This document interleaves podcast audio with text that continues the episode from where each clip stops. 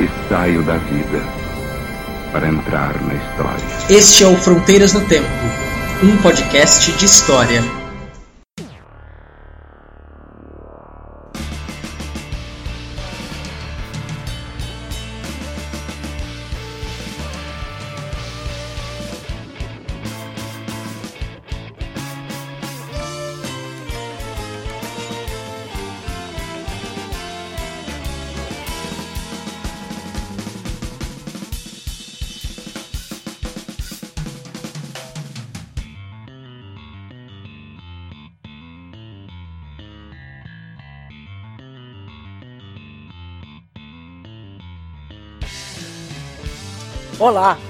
Quem fala é o CA. Oi, aqui quem fala é o Marcelo Beraba. E você está ouvindo Fronteiras no Tempo. Um podcast sobre história. É, isso mesmo. Então, Beraba, estamos de volta aqui no nosso segundo episódio, né? Segundo, terceiro, é o segundo, segundo tema, né? Que o outro foi dividido em duas partes. Ou o segundo episódio, vamos chamar de segundo episódio. Vamos chamar de segundo episódio vamos mesmo. chamar. E o que, que nós vamos falar hoje, César? Nós vamos falar de um tema que motiva o que a gente faz aqui. Isso. É, por que conhecer a história? A gente montou esse podcast, tá fazendo, tentando fazer ele decolar, porque a gente gosta de história. E a gente queria que mais pessoas gostassem de história. Então, sem ser muito professoral, nós vamos tentar aqui explicar para vocês por que, que é importante estudar a história, conhecer a história, né? Ou pelo menos a nossa visão do porquê isso é importante, né? É, e aí, lembrando que a proposta desse podcast é falar de história de uma maneira leve para um público amplo. Isso. Então, claro que a gente vai tentar falar de, de tudo, não vai ficar uma coisa simplista também, né? nós vai ter algumas coisas que nós não vamos falar, é evidente, né? Tem, nós temos que seguir aqui o nosso tentar fazer com que to, tentar fazer com que sejamos compreendidos. A gente tem que ser compreendido, entendido, né? Então, vamos falar descontraidamente, vamos continuar, vamos conversar um pouco sobre a história aqui. Eu espero que vocês acompanhem a nossa conversa aí, que, com o mesmo prazer que nós temos. é, com certeza. E antes, aqueles recados básicos, vou repetir que o seu feedback ele é fundamental, é o nosso pagamento, é o nosso salário por, por esse trabalho que a gente está fazendo e você pode entrar em contato com a gente por alguns caminhos. O primeiro é pelo próprio site, fronteirasdotempo.com, que você pode deixar um comentário no post deste episódio ou uma guia chamada Contato. Aí tem um formuláriozinho simples, você põe seu nome, faz seu comentário, a gente recebe diretamente.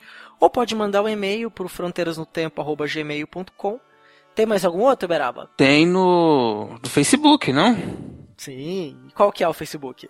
Facebook barra Fronteiras no Tempo. Muito simples. Isso. não tem muito problema para achar hoje em dia. E nós já temos é. Twitter, Beraba? Você sabe que. Não. não deu certo. não deu certo quando eu fui criar, mas enfim, tá saindo. Talvez quando vocês ouvirem isso já vai estar tá pronto, mas por enquanto não. Vamos ter, vamos, pode entrar em contato com a gente pelo, por esses e-mails que é bem mais simples por enquanto, né? Em breve nós teremos Twitter. É, e se você tá ouvindo a gente pelo iTunes, dá um rank pra gente lá, dá uma. Isso. isso. Ouçam aí e coloquem a sua. Façam uma, uma qualificação aí pra gente, pra, pra, pra ajudar aí, dar uma levada no nosso podcast. Nós agradecemos, como disse o CA, é nosso pagamento, né? A gente faz isso é para que vocês ouçam, achem bom ou ruim, mas que enfim, que ouçam aí pra, pra valorizar o nosso trabalho. Com certeza. Então, tem mais alguma coisa para falar nessa abertura? Não, acho que é isso. Agora vamos, vamos partir aí para a história. Vamos falar o que, que é bom estudar história, então. Então, como diz os mineiros, bora lá. Bora, vamos lá.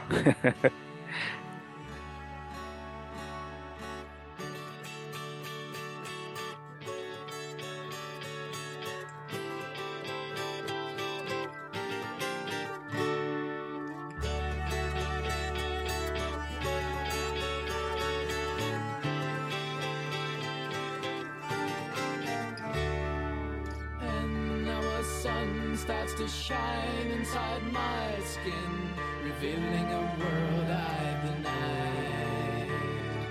This is the world we have lost through all these years. I thought I could see, but I was completely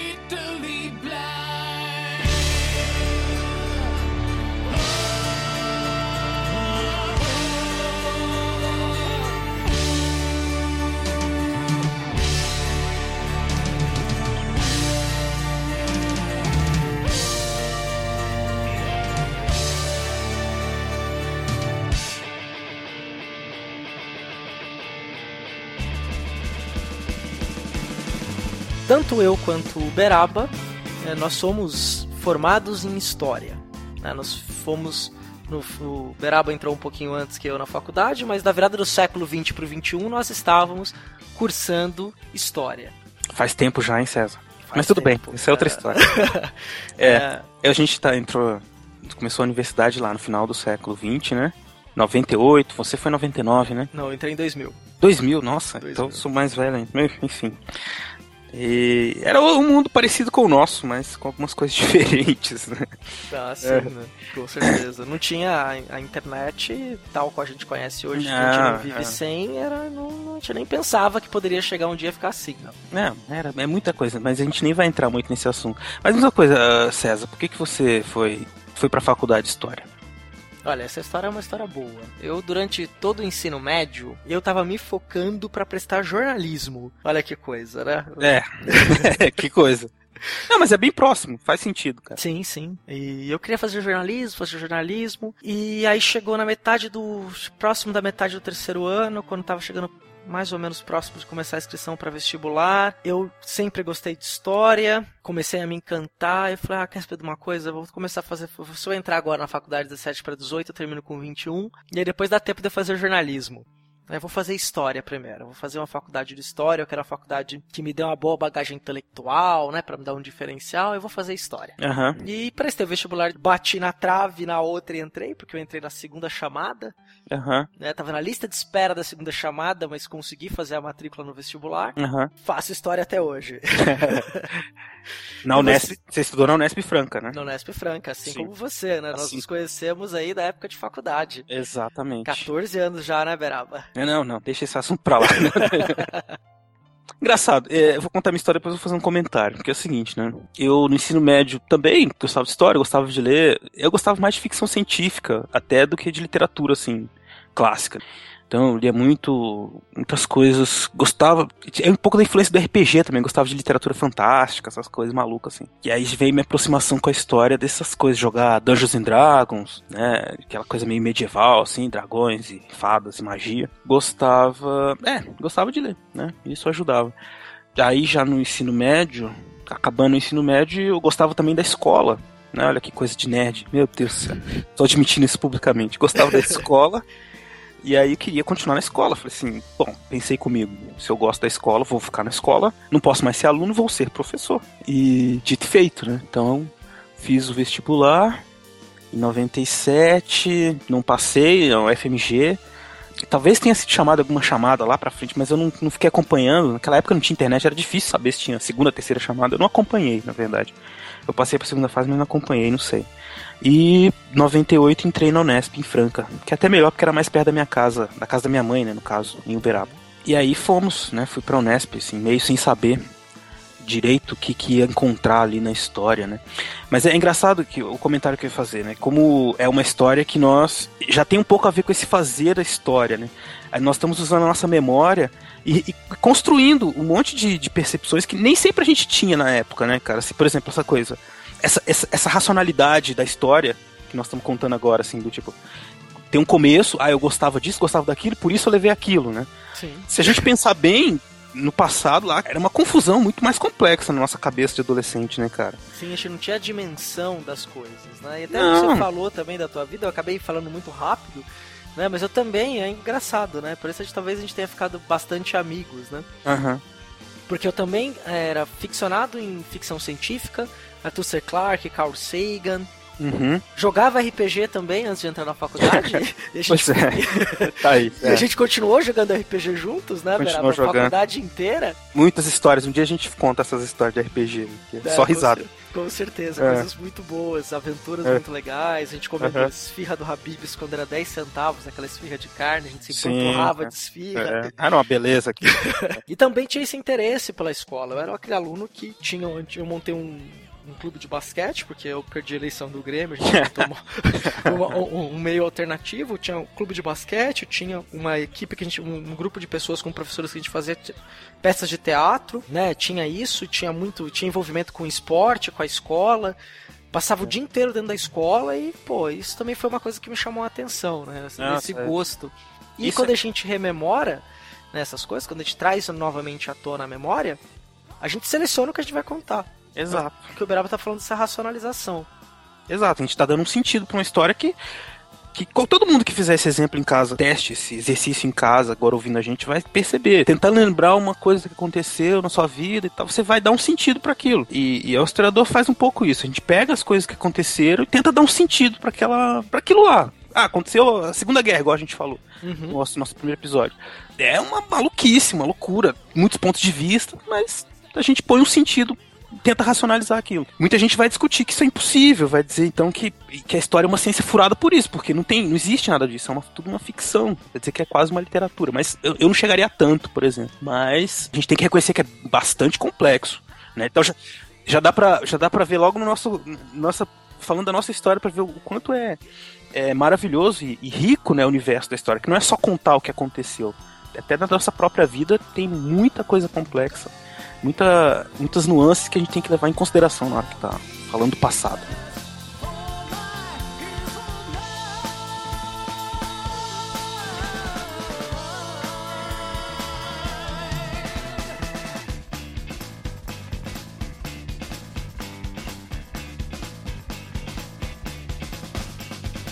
Proposta desse podcast não é ficar falando muito de bibliografia, discutindo muito academicamente, mas tem um historiador francês chamado Roger Chartier, que ele fala que a história é, é próxima à literatura, porque a gente escreve uma narrativa, gente, uma narrativa sobre o passado que dá sentido, te dá meio começo, meio e fim para aquele objeto que a gente está estudando. Né? A gente vai estudar.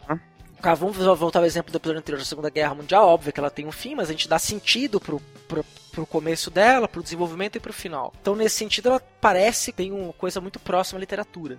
Só que a diferença é que na história a gente tem a pretensão de verossimilhança. Exatamente. E a gente não pode inventar o que aconteceu no passado. Não. Tem que, tem que fazer sentido, né? Eu digo, tem que parecer fazer sentido. Tem, tem que ter um é, eu não posso dizer, eu não posso contar a história do meu passado dizendo que eu fui fazer história porque eu recebi uma visita de um extraterrestre e o extraterrestre. Ó, tô assistindo muito History Channel, né?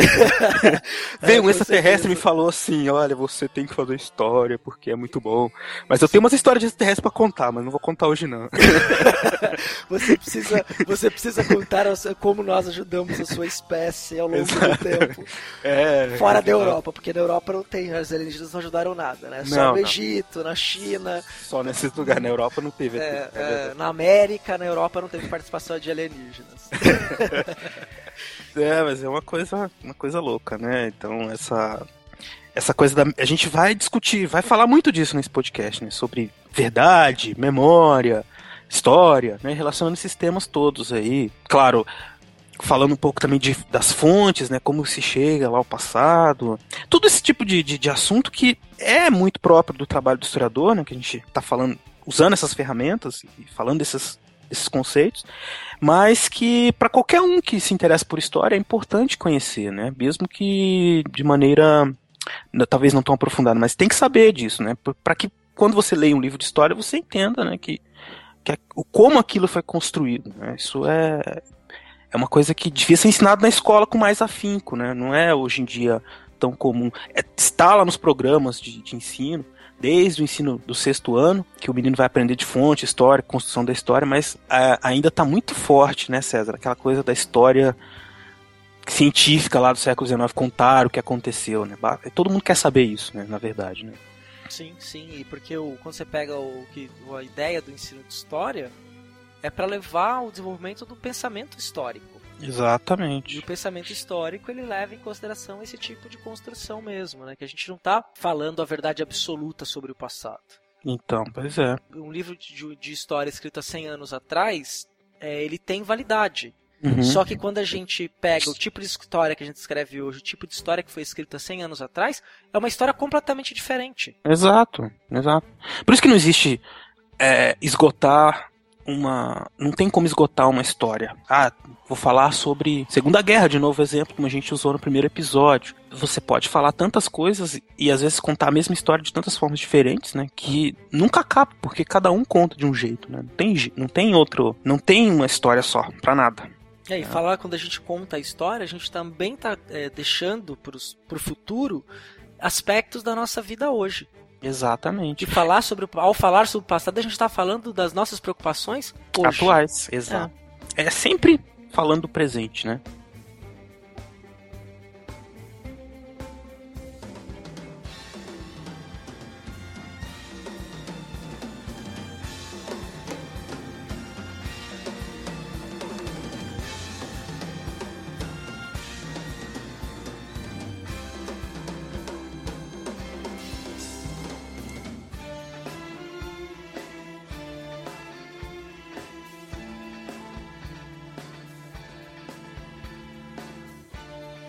Outra coisa que, que eu acho que é importante, a gente tá falando disso, mas como se fosse uma. Não quero colocar isso como se fosse uma arca do tesouro, uma coisa que assim, olha, isso aqui é, é dos historiadores e tal.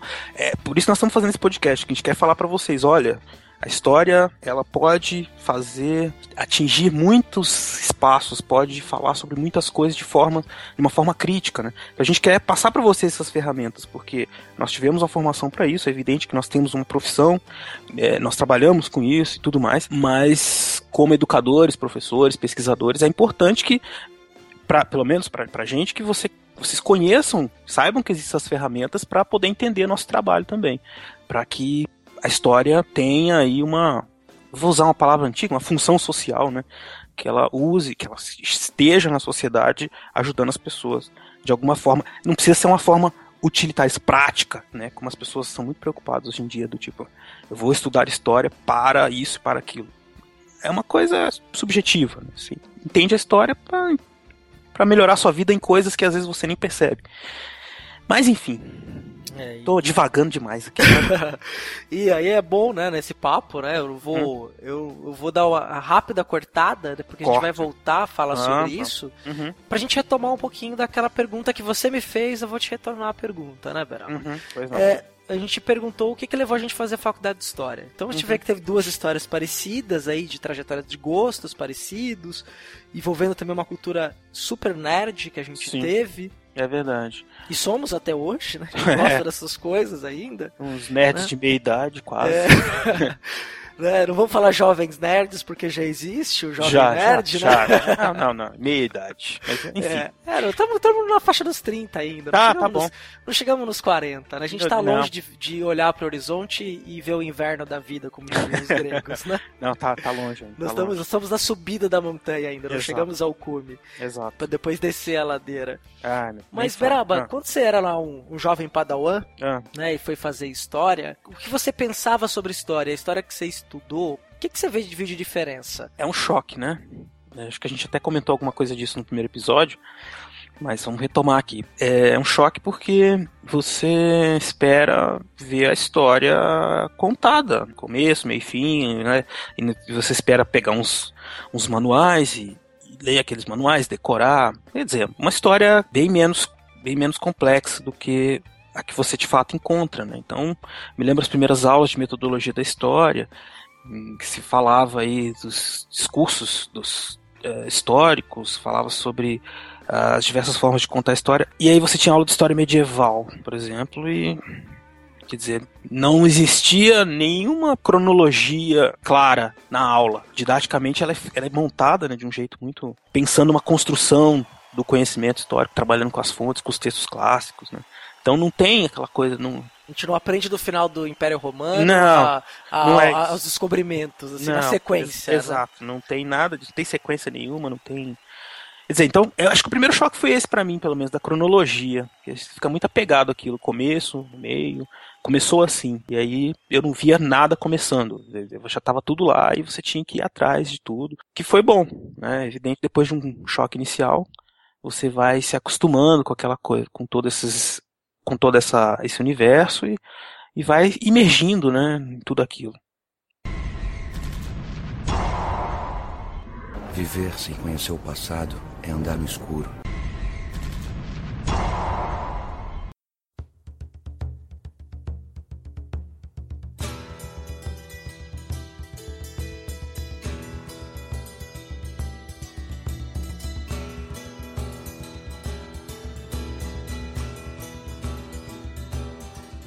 E você? Mas e você? O que aconteceu com você? O meu choque foi grande mesmo. porque eu cheguei, eu lembro que eu tava na Praia Grande, eu fui, eu não fui no primeiro dia de aula, é, eu não participei da Semana do Bicho, porque eu fiz a matrícula no meio da Semana do Bicho, uhum. e, e, eu já tava organizando com os amigos um encontro de RPG aqui na Praia Grande. Ah, entendi. E aí eu ia participar, tava na organização, não tinha como dar furo.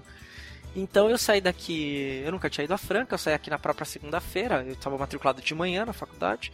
Saí na segunda-feira de manhã. Aí no primeiro dia de aula o professor não foi, professor de metodologia da história, porque era metodologia da história. Uhum. E aí o professor da segunda-feira já tinha deixado um texto para ler para outra semana. Uhum. Era um texto que era a disciplina de economia, era um texto de 40 páginas em espanhol. que choque, que choque. Nunca, foi um, um baque, assim, falando de PIB, né, e, fazendo já umas discussões sobre o que era fazer história econômica, eu mal lá, sabe? Eu nunca tinha pegado um texto em espanhol pra ler na minha vida. Imagina, você foi estudar história, o cara já tá falando de história econômica, né? Que loucura. E aí foi esse choque, né? A gente começou a aula e de repente o professor tava falando de algumas coisas, eu tava esperando a história factual. Uhum. No ano tal aconteceu tal coisa, que levou a tal coisa, que levou a tal coisa, que é a história que a gente tinha aprendido na escola. Exato. Você esperava que fosse aprofundar também, né? É, aprofundar um pouco os temas, né? Mas mantendo ali uma história factual, uma história cronológica. Uhum. E aí nós fomos, fui apresentado a um novo, uma nova forma de pensar a história. História como conhecimento. Uhum. E aí, você, aí vem os textos de história medieval, a gente lê o texto do, do, do Pierre Vaucher lá, que fala sobre o final do, do Império Romano, já entrando em característica da Idade Média, mostrando as permanências no começo ali. Ele falava do, 4, do século IV num parágrafo, pulava para o século VI no outro, voltava para o 5, e ia para antes de Cristo e voltava. Eu falei, meu Deus, o que, que é isso? É, isso é uma coisa que acontece nos livros acadêmicos de história, né? Eles não se preocupam em explicar o contexto todo, assim, ele está tratando de um objeto, um tema, ele vai falar daquele tema, então ele vai e volta no tempo, né? O leitor é que tem que dominar aquela, aquele conjunto de informações que, que tá ali no pano de fundo, né? Então muitas vezes eu percebi isso na graduação também. Eu tinha que, às vezes, ir atrás de umas manuais, umas ideias, umas coisas para entender de que momento que ele estava falando ali. Era bem complicado, né? Mas era divertido também. Os seus alunos sentem isso? Toda hora, toda hora. Eu, eu falo para eles. Outro dia eu dei um texto sobre as Evoluções de 1848, sobre o Baudelaire, né, aquele texto uhum. do, do Walter, Walter Benjamin. Tá. Baudelaire é um lírico no, no, auge, no, no auge do capitalismo, enfim.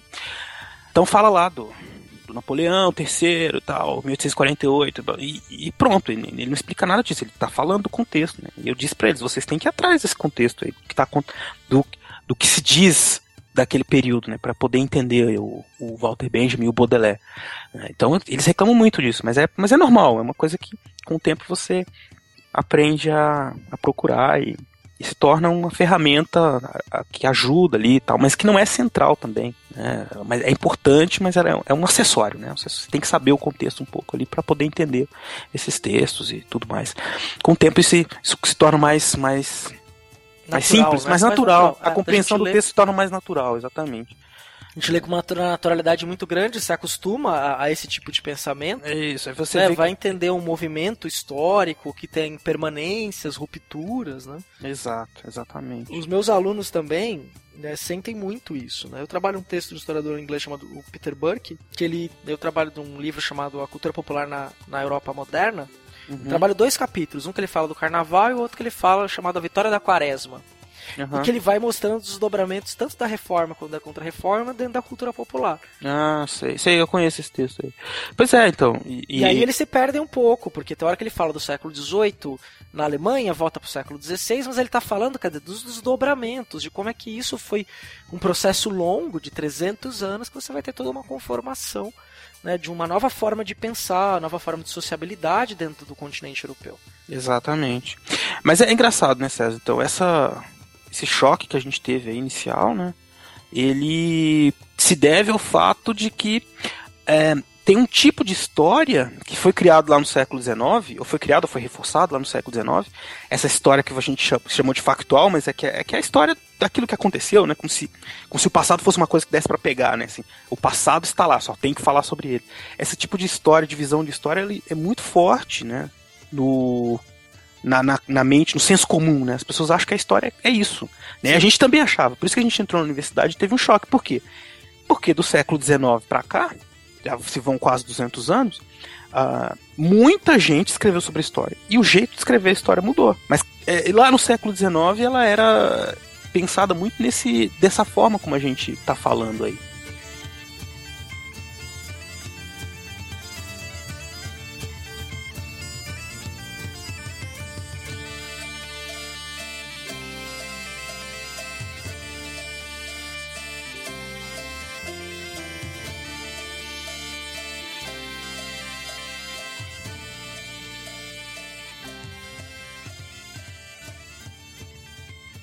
Então, Beraba, só para esclarecer para o nosso ouvinte, né, o que, que a gente está dizendo aí sobre essa história factual, o importante do século XIX, para ser dito aqui, é que foi no século XIX que a história se transformou numa disciplina acadêmica.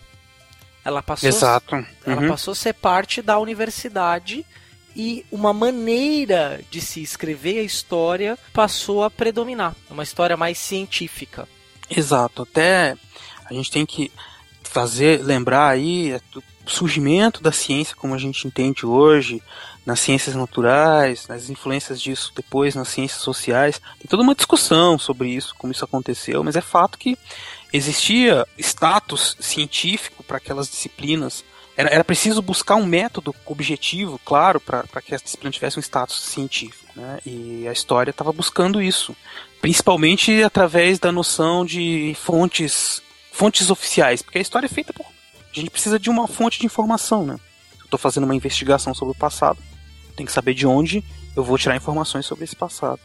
E nesse século XIX, muitos estavam nessa, na, nessa história acadêmica estavam preocupados com essa questão do, das fontes oficiais, que eram seriam fontes produzidas pelo governo, né? O que mais? Que seria exemplos assim, de fontes? É, esse tipo de fonte. É bom, né, já tocando nisso, porque a gente pode nomear né, uma pessoa que um historiador que começou a dar essa cara à história que é um alemão chamado Leopold von Ranke. Uhum. Nós chamamos de Ranke dentro da história. E os discípulos dele, mais do que ele, reforçaram uma ideia de história que deveria se basear não em comentaristas, mas sim na própria fonte primária, ou seja, o documento, o material que o historiador vai pesquisar para escrever sobre o passado. E esse tipo de história se baseou muito nos documentos produzidos pelo governo, que eram chamados das fontes oficiais. Uhum. E contavam um tipo de história muito específica sobre a história dos grandes homens, dos grandes eventos políticos, que é uma história que a gente aprendeu muito na escola ainda, né, Beraba? Exato. É, ela, a história dos heróis, né? A história dos grandes feitos mesmo, né? Como diz. É, não tem. É como se só alguns tipos de pessoas pudessem fazer história, né? Fazer com que a história fosse pra frente. Fosse pra né? frente, né? Então aquela coisa de que importa é o. Se você foi o rei, né? Se você foi um camponês, não importa. Isso, a história não tem sentido. Não é todo mundo que pensava assim também. A gente está falando de uma corrente hegemônica, mais forte, assim, né? A gente está falando aqui de uma, uma forma mais da, da, corrente mais forte, né? que inclusive é a que, é a que influencia o nosso o modo que o senso comum observa a história, como a gente falou no começo, né? aquela coisa de que a história pertence ao a história é feita pelos grandes homens, né? É, que muita gente aprendeu na escola, nossos pais aprenderam isso na escola, nossos avós, enfim. Só de uns 20 anos para cá no Brasil que isso vem mudando um pouco. É, mudando bastante. E ter é. transformado essa disciplina numa disciplina acadêmica, o que, que significa isso para o nosso ouvinte? Transformar uma disciplina numa disciplina acadêmica é você estabelecer regras para definir o que é e o que não é história. Significa também que agora você pode escrever um escrever um livro, né, sobre isso com autoridade, né, de, de, de da, da, universidade por trás também. Dizer, tem todo um valor simbólico nisso também. Que, é, se você diz quem é que pode escrever história, aqueles que têm as ferramentas, que dominam o método, né? Isso tudo para é importante para criar uma, uma, uma um lugar para falar, né? Quer dizer, o, historiador está falando, então ele tem autoridade.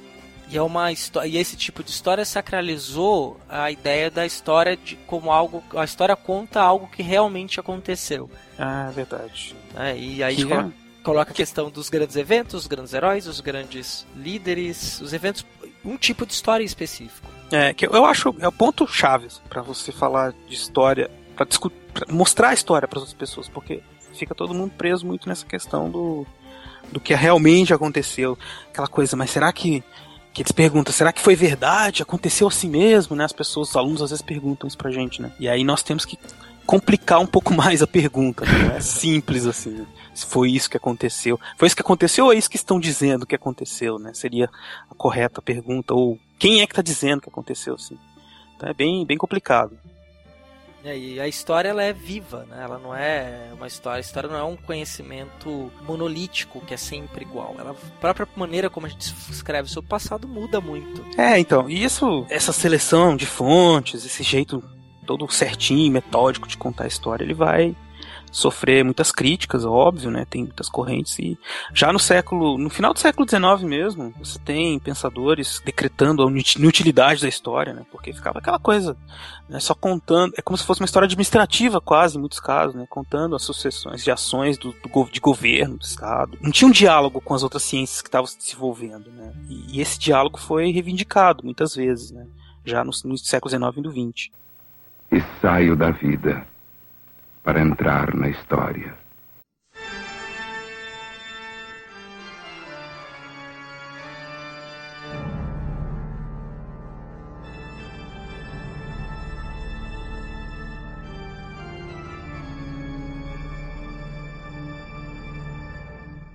Por outro lado, né, para a gente não falar que é esse tipo de, de concepção de história foi importantíssimo para definir até mesmo o próprio trabalho do historiador nos dias de hoje. Exatamente. A necessidade de buscar por vestígios do passado que permitam que a gente narre uma história, conte uma história sobre o objeto que a gente está estudando.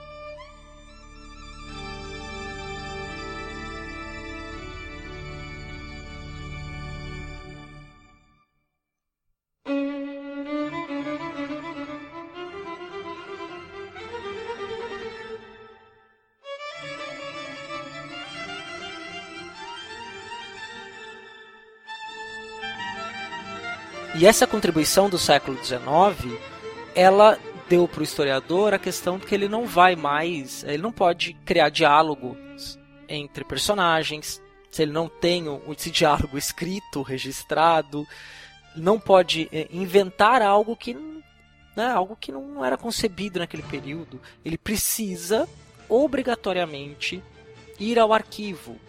Ele deve também consultar outros historiadores, mas para a escrita da história é necessário que ele faça uma pesquisa e que essa pesquisa siga certos critérios de seleção de documento. No século XIX eram os documentos de Estado que eles vão buscar. Hoje a gente busca por uma infinidade. Nós vamos falar disso mais para frente um pouquinho. É, ele precisa é, precisa ter um método, né? A gente não pode sair fazendo acho que é isso que você está tá querendo dizer, a gente concorda, né? É, a história do, a história do século XIX é importante por isso, mostrou que a gente não pode simplesmente sair falando à vontade sobre qualquer coisa, como se fosse a história, sem buscar essas fontes, sem buscar informações em vários lugares, né? É, tinha uma coisa que era muito comum antes né, disso. Você tinha os viajantes, que eram pessoas mais. Os viajantes mais esclarecidos, não todos os viajantes, que o marinheiro é um viajante, mas o viajante que vinha para alguma missão ou política ou científica, eles produziam relatos, os famosos a literatura de viagem, relatos de viagem. E era comum muitas vezes eles copiarem de outro de outro relato de viajantes impressões sobre o lugar no qual eles passaram. Uhum. Então a pessoa chegava no Rio de Janeiro, às vezes mal descia é, do navio, ficava só no porto ali, voltava para o navio porque passava ali só para reabastecer porque estava indo para outro lugar. E no seu relato de viagem ele copiava um trecho de outro e reproduzia aquilo. Vezes, e esses relatos às vezes contavam histórias do lugar. Né? Então não tinha verificação nenhuma, não tinha verificação nenhuma de procedência da informação. E essa história Exatamente. como ciência, embora ela tivesse como um dos princípios dela, não é só isso, eu estou só resumindo, simplificando, ser uma ciência que desse conta da realidade do passado, ou seja, falar sobre o passado exatamente como ele foi, sem tirar nem colocar. Hoje a gente sabe que o escrito da história não é bem assim. Mas uhum. esse tipo de, de história que foi escrita teve essa contribuição fundamental pra gente. Claro. Sem ela, a gente não estaria aqui agora falando de. Não teria feito curso de graduação em história, não estaria falando como historiador, né? enfim. É importante, né? Não podemos perder isso de vista. Mas e aí, o que, que, mais? Que, que, avançando depois nas críticas, a gente tem a, essa questão toda da interdisciplinaridade. Acho que é importante a gente lembrar, né? Que a gente sabe que existem muitas formas de fazer história, a gente tem que escolher uma delas e seguir o caminho, né? Então, quer dizer, é até difícil. Né? Quando você fala com um engenheiro ou com um médico, é, todas as ciências têm uma discussão, é evidente. Não estou falando que tem uma que é mais objetiva que a outra. Nem a matemática, nada, nem os números são tão objetivos assim. É, essa ideia de ciência objetiva está tá sendo cada vez mais questionada. Uhum. É, e as ciências humanas estão contribuindo para isso. Né? A gente está mostrando é, que existe interpretações variadas para tudo. Até para uma conta de 2 mais 2 pode não ser igual a 4. Enfim, Sim. É, o que eu estou querendo dizer com isso é que tem muitos caminhos, tem na história. Mas ela é uma ciência por quê? Porque o cientista escolhe, o pesquisador escolhe um caminho e segue aquele caminho uma certa racionalidade, uma certa lógica e, e, vai até o fim daquilo lá. E isso é fruto aí do que no, no século XX isso acabou gerando frutos no século XX, né? Muitas produções que buscaram, como você falou, outros tipos de fontes históricas, né? não só mais essas fontes produzidas pelo Estado, mas basicamente qualquer coisa que o homem produza como cultura se torna fonte, né? Qualquer coisa a gente pode usar para saber o passado, né? Sim, até nisso até falo para meus alunos, né, que o, o, termo fonte me dá um certo arrepio, né? Eu prefiro usar o termo documento. Documento, é verdade. Vestígios, documentos que são deixados por nós. Exato. E aí, só para vocês terem uma noção, depois eu vou até quero falar, fazer um outro comentário, para já esclarecer, para a gente perder a linha temporal, que o tipo de documento que o historiador se debruça hoje para narrar algum, para falar sobre o seu objeto de pesquisa, pode ser variado, né, sobre história da música, do rádio, de um personagem específico, ou de vários personagens, história da culinária, da vestimenta, sobre vários tipos de coisa, é de uma variedade gigantesca. Vai desde plano de ensino, a relato de viagem, a literatura, ao cinema, a própria música, a cartas, é, é, vestígios materiais, vestígios arquitetônicos. Então, tudo que é produzido pelo homem uhum. pode ser utilizado hoje pelo historiador para poder escrever sobre o passado, para poder. Tem um historiador é, catalão chamado Jaume Aurel, que ele fala que o historiador é o guardião da memória. Eu achei bonita essa definição. é, a gente tem que, tem que seguir, né? Tem que continuar lembrando várias de, de tudo, né?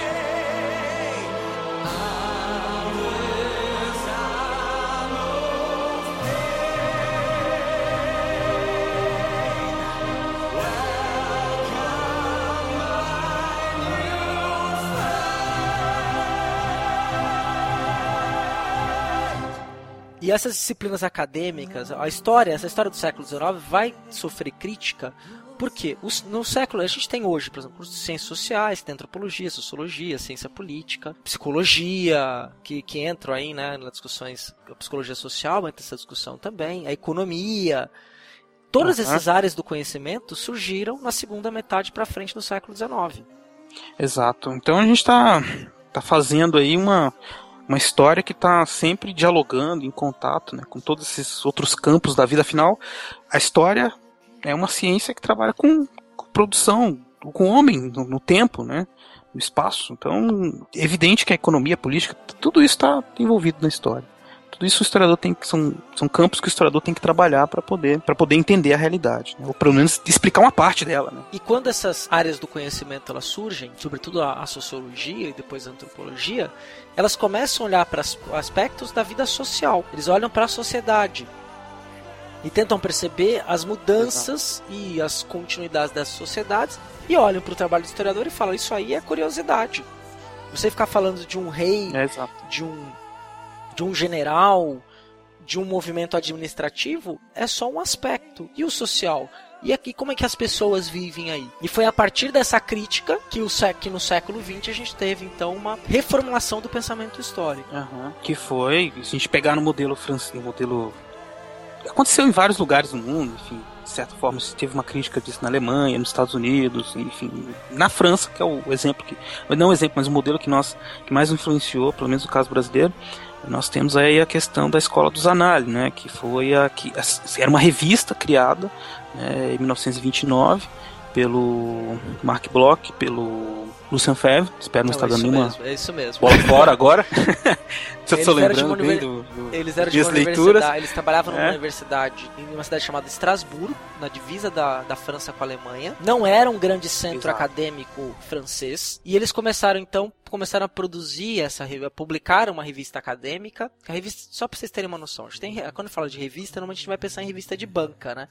A Caras, Veja, Isto É, Bundas, qualquer coisa parecida, né? Bundas é a revista do Ziraldo lá dos anos 90, era muito divertida. Durou pouco, acho que não durou um ano essa publicação.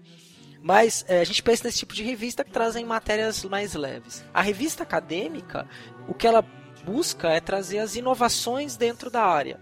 Uma bem conhecida que não é de história, mas a Science, a Nature, que são das áreas de biológicas e exatas, elas então congregam uhum. produção de conhecimento nova. E uma revista acadêmica de história então vai ter no seu corpo trabalhos acadêmicos. Então são artigos acadêmicos, não são, é, não são necessariamente textos mais simples, mais voltados a um público amplo. Eles são textos voltados para um público muito específico, um público acadêmico. E esta revista francesa, que eram chamados Anais da História, depois ficou conhecida como os Anais, ah, ela mudou de nome, mas a gente não vai contar a história da Escola dos Análises, isso merece um, talvez um é, episódio específico. Se também interessar, mas a gente vai voltar uhum. nos próximos para temas mais fechadinhos. Não que esse não seja, né? Como a gente está por no primeiro e segunda guerra mundial, uhum. vai tratar temas assim. Também a gente vai fazer sempre uma variação dessa proposta. Exato.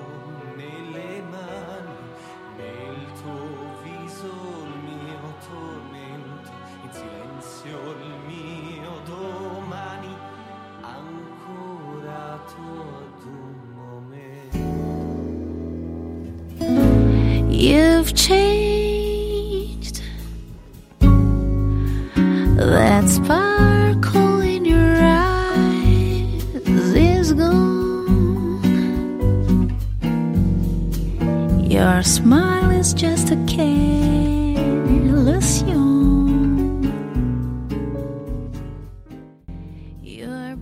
Então, César, e essas revistas que você explicou aí, elas foram muito importantes para divulgar um novo jeito de fazer história.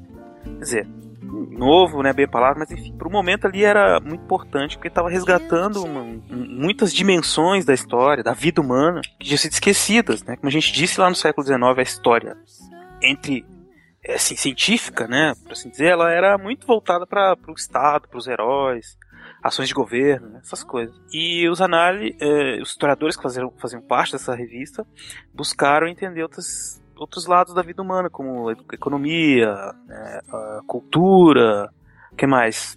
Muitos assuntos, né? Por meio de, de debates com outras disciplinas que já vinham fazendo isso.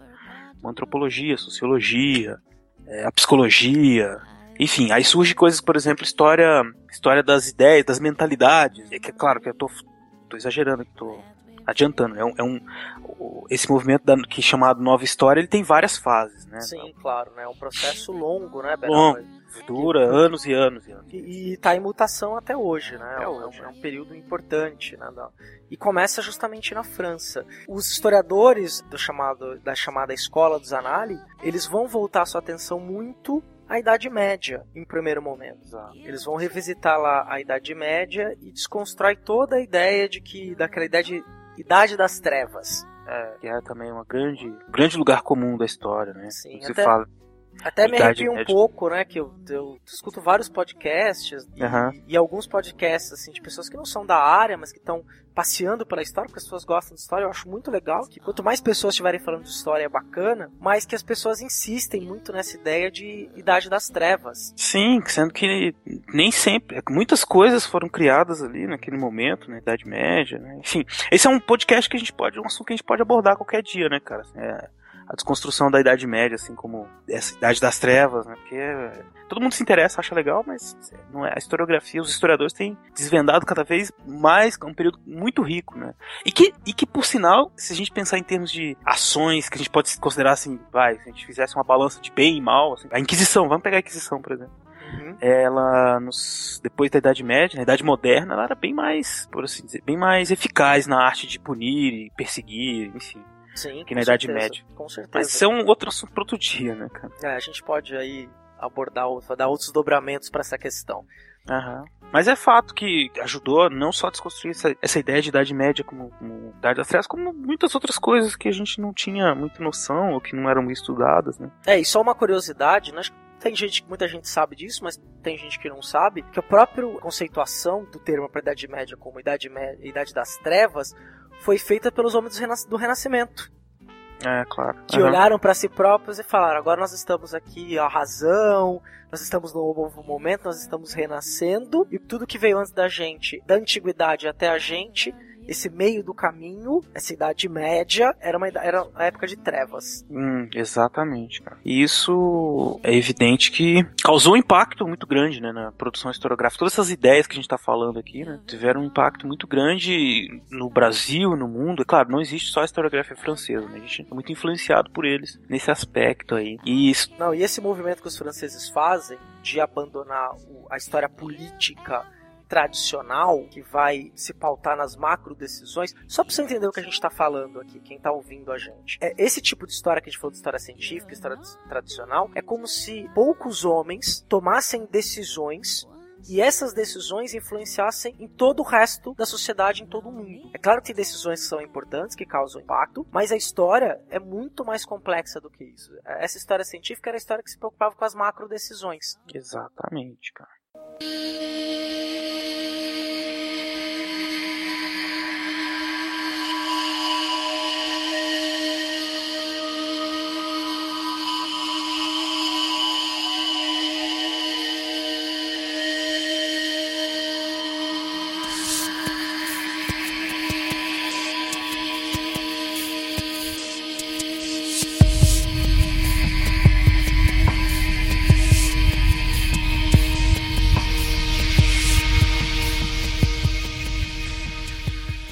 Aí, numa dessas fases aí, uma churrada de novos temas, né, cara? Então a gente pode fazer história de tudo hoje em dia. Sim. História do cheiro, história da lágrima, história da. História da lágrima, né, cara? Eu acho tão bacana. Sempre que me falavam isso, eu lembro quando eu tava no primeiro ano que me contaram a história da lágrima. Eu não sei nem de quem que é, não tô lembrando aqui, mas enfim.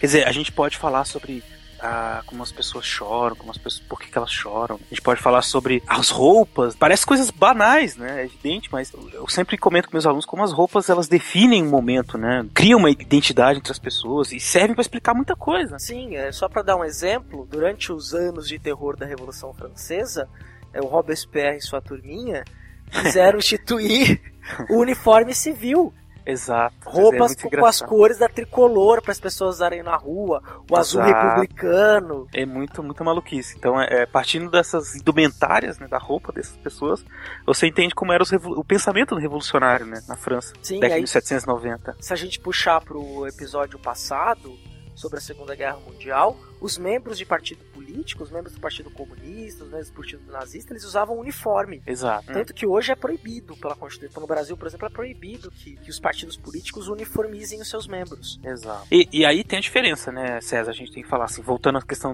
metodológica, por assim dizer, né? A história da roupa pode ser uma coisa muito banal e cheia de curiosidades se você só ficar descrevendo as roupas, que não é isso que o historiador faz, né? Você pode escrever um livro falar sobre os tipos de roupa que existiam no Brasil colonial, no Brasil imperial, maravilha, mas se você não usar isso para entender a sociedade, não fizer um, uma ponte disso com, uma interpretação mais geral da sociedade, isso, é claro, tem valor, pode até vender muito mais do que um livro de historiador, mas é, perde um pouco da, da graça, no nosso modo de ver, né? Assim, quase que profissional. É, é, quando faz essas. Essa, ajuda essas roupas e essas. Esse tipo de tema ajuda a entender a história como um todo, é bem, bem mais interessante. É, vou dar um exemplo nosso aqui no Brasil do século XIX da questão do calçado. Sim. Que escravo não podia usar sapato, né? Era proibido ao escravo usar sapato. Na metade do século, século XIX para frente, começou uma discussão muito importante dizendo que o calçado era importante para evitar a cólera. Então que todo mundo tinha que se calçar, mas houve resistência por parte de um dos donos de escravos de fazerem com que os escravos da, darem sapatos para os escravos, para não ser confundido com o liberto. E aí a, a doença continuou se espalhando, as várias epidemias. Houve esse conflito. Quer dizer, parece uma coisa normal que a gente usa hoje. A gente usa é, sapato, tênis, sandália. A gente não anda descalço pelas ruas. A gente é, sabe que isso pode trazer uma série de doenças, né? Pisar num... Imagina um lugar que não tem esgoto, você pisa numa vala, pisa num, num cocô de humano ou de animal, né, com os pés nus, isso pode trazer doenças. Um cocô de humano. ah, enfim. Sim, cara, é, é isso. E, tá vendo? Pô, a gente tá, tá, saindo só de um calçado. Mas os exemplos, eles se multiplicam, cara. A gente, se a gente ficar aqui, a gente vai ficar horas e horas falando, porque enquanto você vai falando, eu vou lembrando de milhares de outros exemplos. Enquanto eu tô falando, você tá lembrando também de outros exemplos, né, cara? Que é, é tanta coisa pequena, né, que vai assim, às vezes um, a, a, ausência de uma, de uma peça, ou o jeito que, que as pessoas vão se comportando, que parece uma coisa muito simples, mas isso tudo vai falando muito sobre a sociedade, né? A gente tem uma obra que é fundamental para isso, para essa coisa dos costumes, do comportamento e da moderação do comportamento, a mudança do comportamento, que não é de um historiador, é de um sociólogo, que é o Norbert Elias, o processo civilizatório. Então, quem se interessar, pode procurar. São dois volumes, é muito bom. Ele vai mostrando todos os. Desde o fim da Idade Média, né, como as pessoas foram tornando seu comportamento mais adequado, civilizado, né, entre aspas, no correr desses séculos todos aí. É, com Porque a gente manuais hoje... de conduta, né? É, manuais de conduta. Diziam até a muito... forma que você tinha que fazer pra hora de se deitar, né? Como tudo, é que o lençol tudo. tinha que ficar sobre o seu corpo. Exato, é. Tudo bem, bem marcado.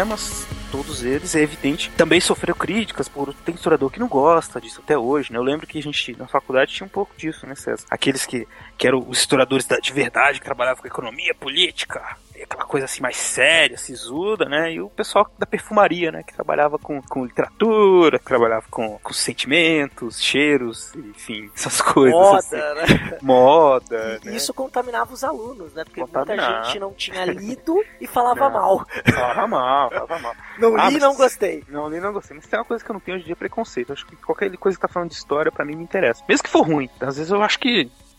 Eu tava falando, ah, uma pessoa. Qualquer um pode escrever história, na minha opinião. Claro que depende muito de como vai ser aceito, como é que vai, foi feito e tal. Mas pode escrever, não pertence a ninguém. Acho que isso é legal, pelo menos esse é meu ponto de vista, né? A pessoa escreveu de um jeito que não foi muito científico, não tem muitas fontes, nem muita, muita ideologia, mas ficou interessante, tudo bem.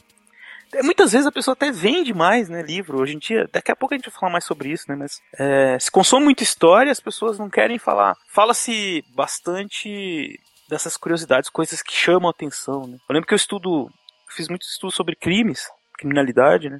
Sim, bons estudos, e, é, e, e, todo mundo só me pergunta, ah, mas e o fulano que matou e tal, como é que foi? Então as pessoas querem. As pessoas, as pessoas querem ver sangue. Quero cidade alerta do século XIX, é, cidade alerta, Você é o da Atena, eu não sou o da Atena do século XIX, não, cara ficar falando aqui, ah, polícia, Comandante Hamilton, comandante Hamilton.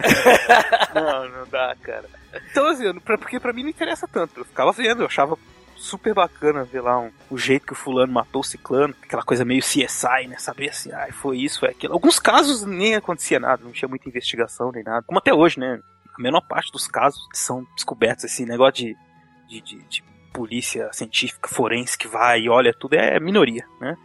muito ficção. Mas esse é outro, outro assunto, né? Tô fugindo do assunto, mas pra dizer que a gente não se. Eh, a gente trabalha com muitos temas, com muitas coisas, e, enfim. Nem sempre as curiosidades se sobressaem. A gente tem que tomar cuidado, assim, para não, pra não virar uma coleção de curiosidades. De novo, falando, não é ruim, mas quando você está fazendo uma dissertação, uma tese, isso pode ser perigoso. Ficar com muita só curiosidade, sem análise, sem profundidade, não serve. Então, as duas coisas valem. Você pode escrever do jeito que você quiser a história, mas se você for trazer isso pra academia, é outro universo. Mais chato, em algum sentido. Mas tem gente que, que consegue fazer ficar de um jeito interessante, ficar bem escrito, ficar de um jeito bom de ler. Né? Eu acho que o exemplo, atualmente no Brasil, o grande exemplo disso é a Mário Del Priori, né, Beraba? Mário Del Priori, é.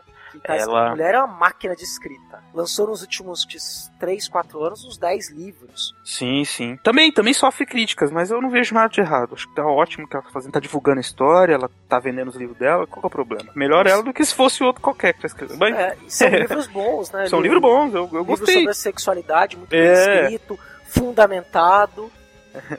Aquele das histórias íntimas é bacanérrimo. Quem não conhece, lê aí que é divertido pra caramba, assim. Você saber como é que as pessoas se relacionavam com sexo no passado e tudo mais. É óbvio. Falou em sexo vende, né, cara? É uma ah, coisa maravilhosa. Com certeza.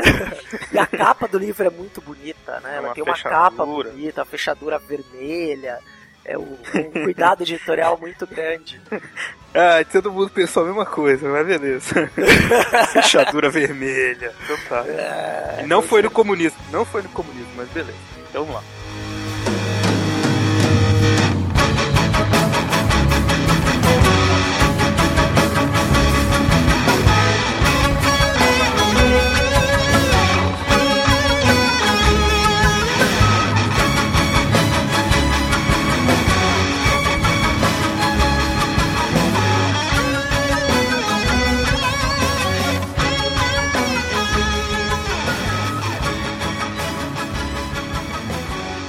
É, mas o que mais, César, que a gente tem aí? Tá? Tem- então teve uma série de temas, né, cara? Temas é que não faltava. E aí a gente tem a, a máxima né, de que tudo é história.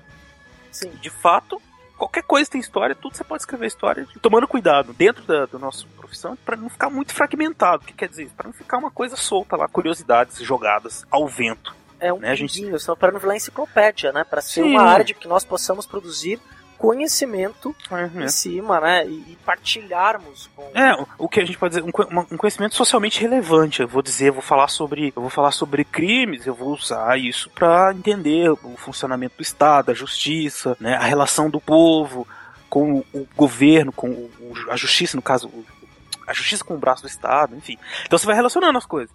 Né? Você vai estudar literatura, você vai estudar literatura, mas com uma. O, o autor, de repente, como alguém que está falando de um mundo em que ele vive, né? Por mais que seja ficção aquilo, né? Enfim, você vai. Essas possibilidades são muitas desde que você faça essas pontes, coloque todos os pingos nos is, como dizem, na medida possível.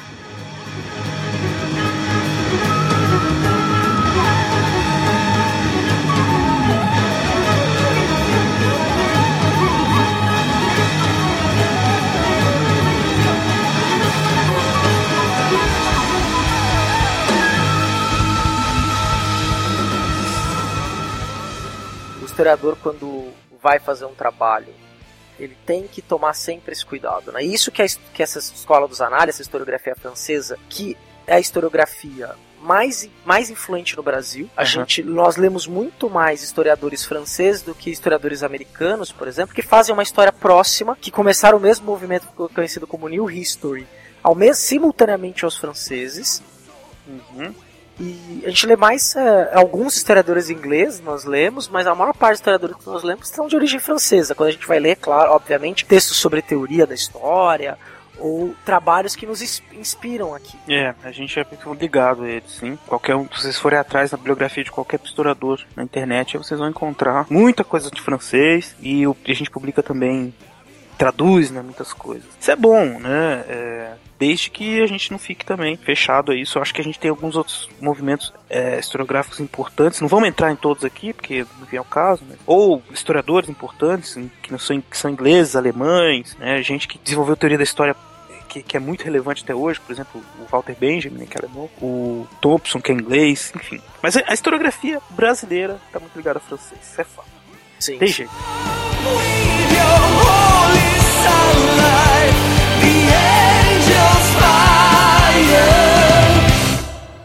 The silent storm in my heartbeat is raging. After questions of soul, no way back. Legal, agora, Beraba, a gente trazer a discussão para um outro ponto sobre os usos da história. Ah, sim, é verdade. Tava comentando aí todos esses temas, essas questões, eles ajudam a, a criar vínculos né, entre as pessoas também. Quando, quando se escreve sobre a história, por exemplo, de um povo, dos costumes desse povo, você tá trabalhando com a identidade desse povo, por exemplo, né? Sim, e, e- aproveitando que o Beraba falou agora, essa história que vai para criar vínculo como pessoa, pra, entre as pessoas de um lugar, de um estado, era um dos objetivos que a história científica tinha, de Aham. promover um movimento conhecido como nacionalismo, na qual as pessoas passam a enxergar a sua pátria não só como o lugar onde elas nasceram, a sua nação não só como lugar de nascimento, mas como algo maior que elas e da qual elas fazem parte e tem que amar, que tem direitos e deveres com esta pátria. Isso, é como se você cria A história, então, ela- a gente tá saindo um pouco dessa coisa científica, né? da- tá, a gente tá falando tal da ciência, que ela foi usada isso no século XIX, é evidente, mas é como se ela, quando ela vem pra sociedade, ela tenta trabalhar com a memória, né, das pessoas pra fazer com que, mesmo que não seja necessariamente, mesmo que seja uma idealização do passado, uma coisa que não aconteceu, mas que enfim, é uma interpretação diferenciada pra fazer com que as pessoas criem uma relação com aquilo. Né? Por exemplo, a gente pega a, a independência do Brasil, vai, isso é um exemplo muito clássico, né? É, se você analisar a independência do Brasil, os personagens que fizeram parte da independência, nós temos algumas figuras heróicas, tipo Dom Pedro I. Independência ou morte. Aí você assiste, o, você assiste o filme lá de 1972 com Tarcísio Meira, todo bonitão, Dom Pedro I, gritando independência ou morte. É um filme todo heróico, todo pomposo, né? Aí você pega nos anos. Eu não lembro quando foi. Quando foi aquela série lá do Quinto dos Infernos, cara? Final dos anos 90, começo dos anos 2000, por aí? Ah, não, vamos voltar antes. Vamos voltar no filme da Carla Camurati, né? Que acho que é 94, né? Isso. A, a Carlota Joaquina. Então, já é outra história. Não tá falando necessariamente da independência, mas tá falando lá a vinda da família real então, pra pro Brasil. Tá falando desse mesmo pessoal ali, é, do mesmo grupo, né? Que é muito engraçada a representação do Dom Pedro, Aham. porque ele aparece com um coletinho verde e amarelo, é o Marcos Palmeira sem camisa por baixo, ele Exato. mostra. Sim, carregando uns papagaios na rua, assim. Ah, eu sou o cara. É, pegador, né? Assim, pegava tudo. Ah, é. Isso, isso, isso não é nem tanto história, não. Ele gostava mesmo de, de dar uma É. fornicada, mas tudo bem. Ah, isso, é outra história, mas o que eu quero dizer é você. é, são dois usos diferentes da história, né? Tem um momento em que era preciso construir heróis, anos 70, a gente tem que, tá lembrando, tem que lembrar que o Brasil vivia uma, dita- vivia uma ditadura militar, né? Então não caía bem fazer um, um filme, ou, ou usar, ou pensar a história da independência de forma crítica, né? Era preciso reforçar essa coisa do Brasil grandioso e tudo mais. Já nos anos 90, esse filme foi feito o quê? Depois da era Collor.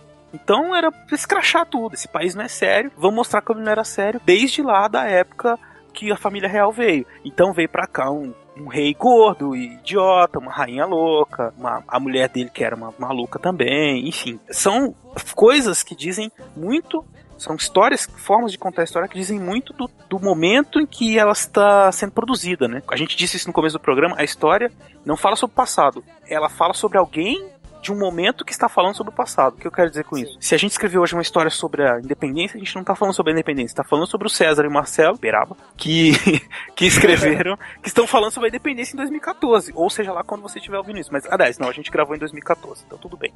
É, agora é- tá atualizado. Tá atualizado. É, o- ela diz muito mais sobre nós mesmos Nós do que mesmos. sobre o passado. né? Exato. Então, e, e aí que a gente pega um desses usos, né? Trabalhar com essa, esse uso da história. A gente, a gente tem uma intenção em escrever sobre um determinado assunto.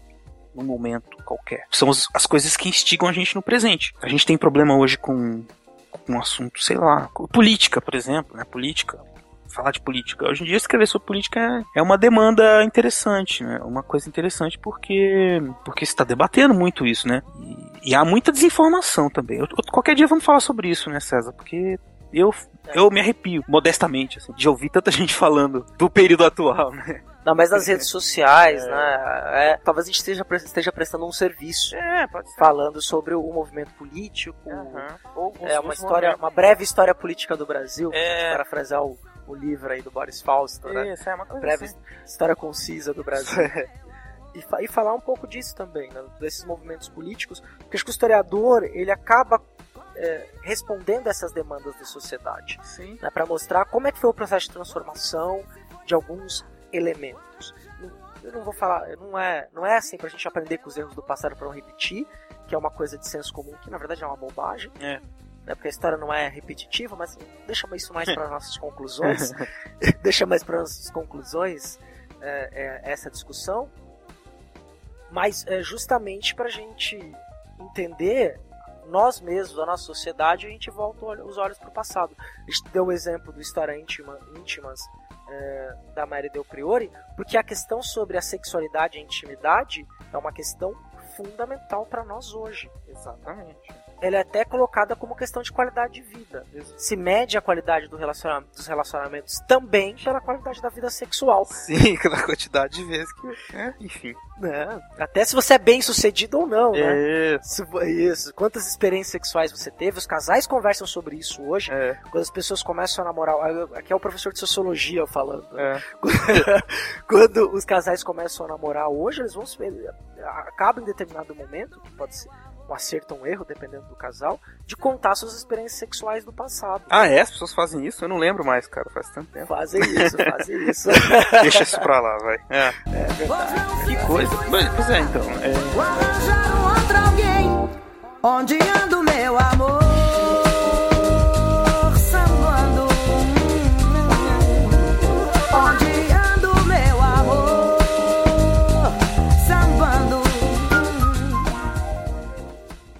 Então, o uso da história no presente hoje é muito para entender as nossas preocupações atuais. Ela já foi, ela já teve um objetivo específico, que era construir uma origem para os povos. Uhum. É uma história, vamos usar um termo técnico, mas uma história como um artefato da nação, ou seja, um objeto que vai servir para por exemplo, que a identidade dos alemães, a identidade dos italianos, até inclusive a identidade do brasileiro. Então você vai escrever uma história para falar do Brasil. É, Até atualmente, por exemplo, quando a gente vai falar da- do período colonial, a gente evita usar o termo Brasil colônia. A gente usa o termo América Portuguesa, porque não era Brasil. A pessoa que vivia aqui não se entendia como brasileiro. O brasileiro era aquele que fazia negócio no Brasil. O homem livre aqui era um português. Não era um brasileiro. Isso, essa ideia de um brasileiro, de que vive no Brasil, de mudar o nome para puxar nomes que seriam nomes da terra e colocam nomes indígenas ou sobrenomes de animais locais da fauna local, é um processo que começa no século XIX. Anteriormente a isso, você não tinha essa ideia de brasileiro. Depois, os historiadores do século XIX vão se preocupar em escrever uma história do Brasil. E essa história do Brasil serviu para criar no século XIX a chamada identidade, eh, identidade nacional do Brasil daquele período. Exato. E depois nos anos 30 a mesma coisa, no período dos militares. O Beraba estava falando muito bem da questão dos heróis militares. Se a gente vê bem, eles vão colocar lá um, pante- panteão colocado pelos militares. Vai ter o Tiradentes, que foi um homem que lutou contra a, a monarquia, vamos colocar assim, bem superficialmente, porque a questão é muito mais ampla que essa. Depois um Dom Pedro I. O Dom Pedro II é, foi representado sempre como um homem velho no período republicano. Uhum. E essa história da ditadura exaltava especialmente a proclamação da república com os presidentes militares, Exatamente. focando esses como grande, o Floriano Peixoto, como grandes heróis nacionais. E aí na capa do livro você tinha um Tiradentes, um herói anti-português, um português, o Dom Pedro I, e os generais, os presidentes militares do início da República Velha Aham. né, fazendo toda essa questão e um Dom Pedro II retratado como um homem velho, um homem decadente, de uma monarquia decadente, é, ressaltando a questão da república e um primeiro grande herói que foi o homem que fez a independência. Isso. Inclusive o grito de independência ou morte desse filme que o Beraba citou é o que você escutou na abertura do programa. É um barato esse filme. Da parte da princesa Dona Leopoldina e do senhor ministro José Bonifácio.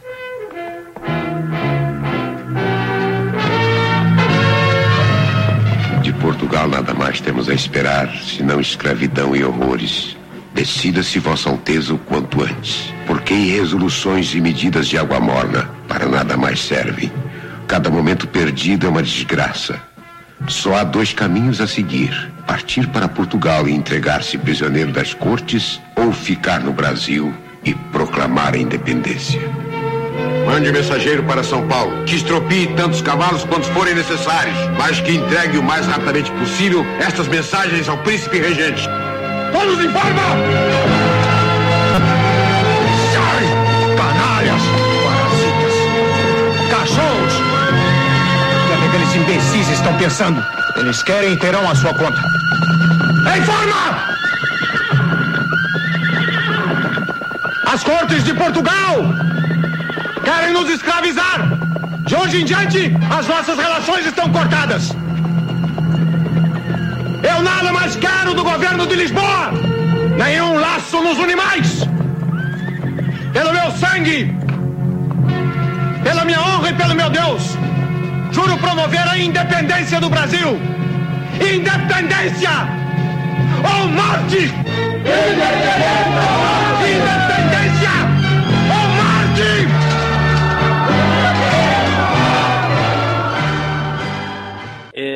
Pra que tudo isso? Porque, nesse exemplo do César, concluindo, pra que, que eles fizeram tudo isso? Pra justificar o fato de eles terem tomado o poder e criado a República. Ora, nós tínhamos heróis que sempre lutaram pelo Brasil, o Brasil tinha um destino, né? Como se tivesse um destino, o destino era ser uma república grandiosa, um país maravilhoso que é. Então, enfim, é nesse sentido que a gente está falando de uso da história, né? Uma história para justificar quem tá para justificar uma posição, justificar uma, uma, uma situação qualquer, né? Para criar identidade, para justificar, enfim, tudo isso ajuda alguém. A história tá ligada muito ao poder também, né? Assim, quem tá no poder, quem controla esse fazer da história, esse tipo de história que vai ser feita, ele é, tem uma, uma influência muito grande né, na percepção que as pessoas vão ter da realidade depois. Quem controla o passado controla o futuro. Exato. Quem controla o presente, controla o passado. Exatamente, cara. é, isso aí é o que? George 1984. 1984. Né, é, também importantíssima lição de história aí. E é fato. É. Você constrói, Mas constrói hoje- e destrói inimigos, né? É. Basta a gente ver isso não só na história, né? no presente também, com o poder né, da mídia de, de reconstruir histórias, tempos não tão distantes, mas se você começa a falar muito daquilo, acaba se tornando uma uma visão geral assim das pessoas sobre um período, né? Então, sobre a ditadura militar, muito tempo se falou muito mal. Agora tem gente que tem os revisionistas, tem gente que tá falando que não foi tão ruim. Tô até com medo disso, mas tem gente que, que, que acha que, que o buraco é mais embaixo, que tinha muito comunista. A gente tá vendo exatamente nesse caso da, da ditadura militar ou da ditadura civil militar, essa luta aí pela história, né? Quem que vai contar a história da ditadura? Quem era dentro do governo, quem era de fora, né? E aí não deixa de ser uma posição ideológica também, uma posição política da pessoa, né? Sim, sim. E aí cabe talvez às novas gerações de historiadores é, revisitarem este momento sem tentar criar um herói, né? Exato. Ah, foram os jovens da resistência de esquerda, os militantes de esquerda, que hoje estão também no, no poder do Estado, Uhum. sem exaltar necessariamente os militares, mas tentar entender aquela história como um movimento nacional, um movimento histórico nosso que, que diz muito respeito sobre o que a gente é hoje. Sim, sim. Então, uma, Né, que formou uma o Estado. que, assim, não pode. Não pode nem tanto ao céu nem tanto ao inferno, né? E claro, não tem como ser imparcial, evidente. Essa é uma história. Não sei se a gente falou isso em algum momento, mas eu repeti aqui: não existe história imparcial. Você Com sempre certeza não. você sempre conta do seu ponto de vista. Então, se você é um cara que odeia a ditadura militar e vai escrever a história da ditadura militar, civil militar, mesmo que você se desprenda de tudo isso, vá para as fontes, analise, tentando olhar os dois lados e tal, é evidente que o seu discurso vai caminhar para algum outro lado, quase que inconscientemente, mas vai caminhar para um lado condenatório. né? Não tem problema, desde que você entenda isso e assuma e fale, olha, aqui a gente tem isso, tem isso, então eu tô interpretando desse jeito. Aí alguém vai te falar, mas e o outro jeito? Fala assim, não, mas eu escolhi por esse caminho, por essas fontes, elas me disseram isso. Enfim, tem que ter uma justificativa para os caminhos que você segue, mas seus caminhos, se você escolhe seus caminhos pela sua, por quem você é, por quem você acredita, é evidente. né? E na democracia a gente tem essa vantagem, né? De, de não ter nenhuma limitação à maneira como a gente escreve história. Exato. A não ser a limitação colocada pelos nossos próprios pares, não necessariamente pela, pela, pela ideologia ou pela visão de mundo que a gente carrega né, quando escreve a história, mas justamente pela qualidade do nosso trabalho de escrita de história. Isso, do tipo de fonte que você usou e tal. Como você interpretou aquilo. É uma interpretação. Você vai interpretou daquele jeito. Você vai jogar isso Como pra- você dialoga os outros historiadores. exato, com os Que outros. quando o, o historiador, para quem tá de fora da, da área, quando ele vai escrever a história, ele não pode escrever do zero, ele tem que partir de um diálogo existente sobre um determinado assunto. Exatamente. Ele tem que ir a outros historiadores, ver o que, o que que já foi escrito, qual é a discussão dentro da área de história sobre o assunto, aí no caso, vamos pensar na ditadura militar, o que tá- foi discutido até aquele momento, e aí nessa discussão que ele está tentando acrescentar alguma coisa com a sua tese, por exemplo, vamos imaginar uma tese de doutorado, acrescentar um outro ponto de vista, ou uma inovação ao ponto de vista já existente, aonde ele está pisando, da onde ele está falando. Sim, sim. Qual é a sua posição desse historiador? Exato. Tem que se colocar mesmo daqueles que você discorde, tem que discutir com todos, né? É, uma- é um debate, não dá, não se constrói realmente como você disse do nada. Não adianta. Por isso que a gente já falou mais cedo, não existe uma analisar um tema e falar, muito bem, já conhecemos a história desse tema e acabou. Não, Chegamos à verdade do passado. chegamos à né? verdade, agora já conhecemos a verdade, Hitler era gay mesmo e pronto. Não, não existe. é assim, cara, tem que ir atrás, saber se. é. Aí não, ele não era gay, não existia esse conceito de homossexual que existe hoje em dia. Tá vendo? Aí Vocês vão fazendo debate, tá vendo que não é bem por aí. Então, é, existem muitas formas de. Né? Porque E hoje a gente tomaria uma outra posição, né? Quer dizer, o fato dele ser gay ou não, não necessariamente é, não teria tanta Não, relevância. nenhuma, não tem Não tem relevância nenhuma. nenhuma É, histórica. eu tô contando mais dizer, de piada, né? Que todo mundo fala. É, sim, claro. É, a primeira aula uh, que. Eu lembro que eu fui numa aula trote, que foram fazer com a gente. Eu não lembro direito, que faz uns anos já, que escreveram na lousa lá que a primeira leitura era é, a vida sexual de Hitler, em alemão. Tinha que ler pra próxima aula, sabe? Coisa assim. Rola essas piadas aí, né? Mas é, é isso, não importa. São coisas que. É, curiosidades e tal, mas que, que, que fazem parte do debate, né? Por quê? Porque a gente tá sempre debatendo os assuntos, os conceitos, né? Historicizando as ideias. As coisas, por exemplo, eu falei isso aí agora de homossexualismo. Uma, uma ideia é um conceito, vamos dizer assim, que tem uma história, né? Se a gente voltar Sim, lá sim. na Grécia, não existia isso. Se a gente voltar na Grécia Antiga, Na Idade Média virou outra coisa. Virou outra na Idade coisa. E esse nome, a gente sempre tá muito preocupado na história com o anacronismo, né, César? Sim, sim, isso, exato. É, se a gente usa é, pra puxar o gancho aqui, pra aproveitar esse gancho Uhum. e me atirar nele, É. no bom sentido, Sim, eu, tô, eu tava imaginando uma tirolesa quando esse exemplo. sim, tá? entendi, entendi. Se joga então, Zé. Se joga aí, vai.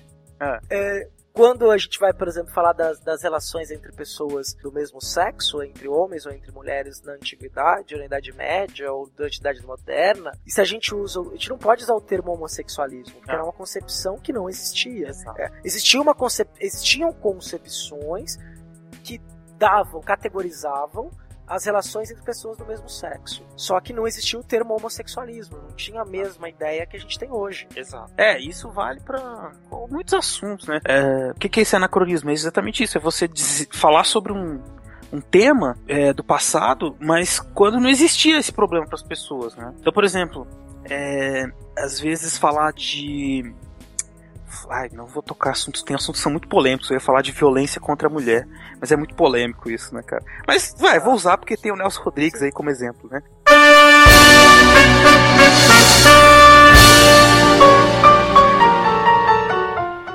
É, é, aquela coisa assim, de, o Nelson Rodrigues dizia assim, que, é, que nem toda mulher gosta de apanhar, só as normais, né? É, quer dizer, olha que chocante isso hoje em dia, é horrível dizer uma coisa, é horrível, né?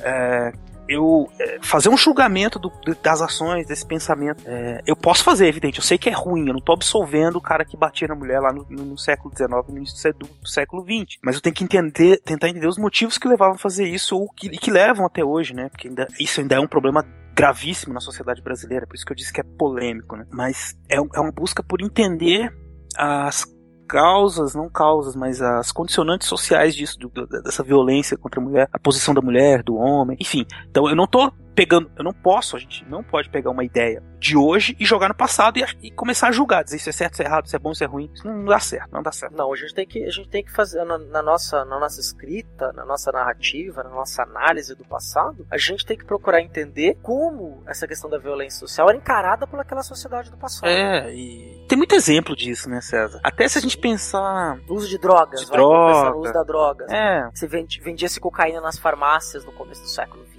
isso.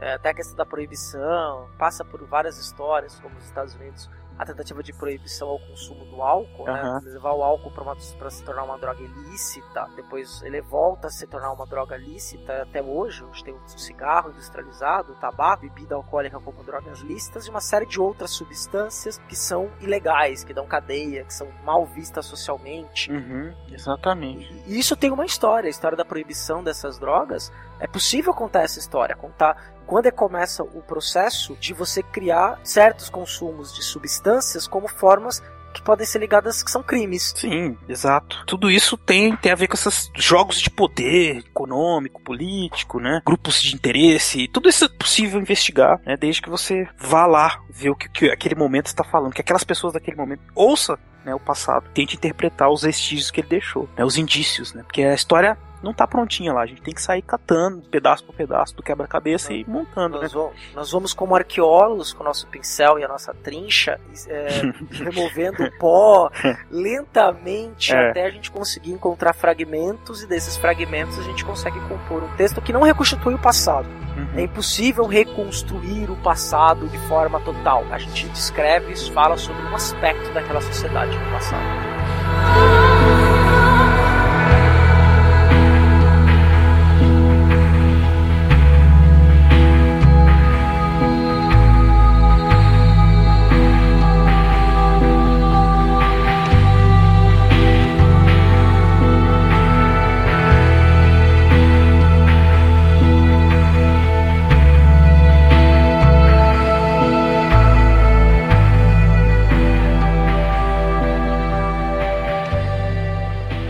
Pois é, César, e tudo isso que a gente está falando, apesar de hoje em dia os historiadores terem já produzido muita coisa, a gente está já há muitos anos aumentando o número de, de, leitores de história e tudo mais, né, no Brasil e no mundo, mas ainda existe uma distância muito grande, né, dessas discussões acadêmicas para o que, que o mundo, né, pensa sobre história, o mundo, vamos dizer, as pessoas fora da academia, né. Sim, um, com certeza. Um poço muito grande ainda, né. Eu acho que um pouco também por conta da, do jeito que foi ensinada a história das gerações da nossa para trás, né? Era uma história muito tradicional, da cartilha, aquela coisa de você pegar o livro de história e decorar, que a gente falou no começo, né? Que eu vim fazer história, todo mundo queria saber se eu decorei a história na história. Não decorei nada, eu aprendi a, na verdade, a, a questionar todo aquele livro, né? Toda a história que é contada. Hoje a gente não pede para um garoto de, de sexto ano do ensino fundamental para que a pergunta de prova qual, é, qual cor está escrito ordem progresso na bandeira do Brasil. É, pois é, exatamente quando a gente estudou lá no Celestino, isso era pedido em prova. Tinha uma professora que me pedia isso. Nossa, é, que absurdo. É verde. é, cara. É, mas assim, eu entendo também que a gente tem um compromisso de, sei lá, despertar a atenção das pessoas de alguma forma, né? É, é uma questão polêmica, difícil para mim, né? Porque eu fico vendo, assim, as pessoas consumindo história e elas querem saber muito de, de curiosidades, né? De coisas rápidas, né? Coisas, informações Sim. rápidas, de, de objetos que elas consideram interessantes, assim. Então, é isso que a gente falou aí: sexo, drogas, rock and roll armas, né? essas coisas, as pessoas se interessam. Como, como é que eu vou chegar, vou fazer uma problematização política, social, daquilo? Não sei se é necessário. Principalmente mas, Esperar, mas eu pergunto, o que, que falta pro historiador? Será que o historiador tinha que fazer mais trabalho de divulgação? Trabalho de divulgação de história? Ah, não sei Ou a gente deve ficar necessariamente dialogando entre nós mesmos dentro da academia? É, o historiador. geralmente é visto como um chato, né, cara? A gente tem que ver, tem que reconhecer. A gente tem ele. É, mas a gente é legal, Não, eu sei, mas a gente é, mas eu tô lembrando aqui do Monty Python, Busca do Cálice Sagrado. Você lembra da cena lá do. do o historiador, na hora que eles saem, o rei Arthur sai, né? Na quest for the Holy Grail, né? Atrás do cálice sagrado. Aí aparece um historiador e fala: Ih, o rei Arthur foi pra lá e tá, tá, tá, tá, tá, tá. Ih, mas eles enfrentaram muitos perigos e tal. E passa um cavaleiro e frap, corta a cabeça do cara assim. é. Ou, ou, aquela história na hora que eles chegam no, na muralha, né? E, tem o, o, escudeiro batendo os cocos para evitar o som do cavalo. Né? não, é. É mas, é, é, mas peraí, não tinha coco nessa, da Europa nessa época. de onde vocês trouxeram o coco? Mas será que foram andorinhas? É, e aí, tem essas discussões. Inglaterra, 932, ano Domini.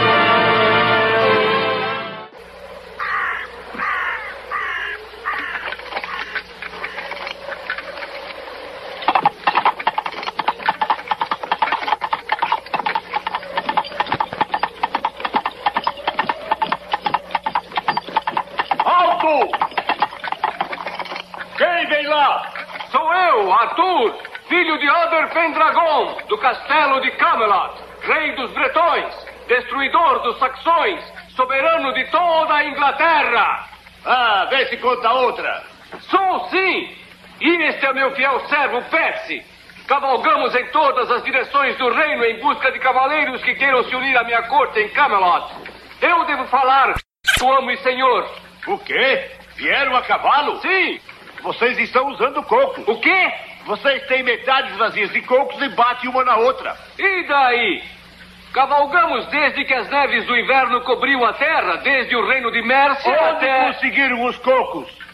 Nós os achamos. Acharam em Mércia? Mas os cocos são tropicais. Que quereis dizer? Esta é uma zona temperada. A andorinha voa para o sul com o sol, o gavião e o tordo do mar buscam climas mais quentes no inverno. E, no entanto, não são estranhos em nossa terra. Está sugerindo que os cocos migram? De forma alguma, podem ser carregados. O quê? Uma andorinha carregando um coco?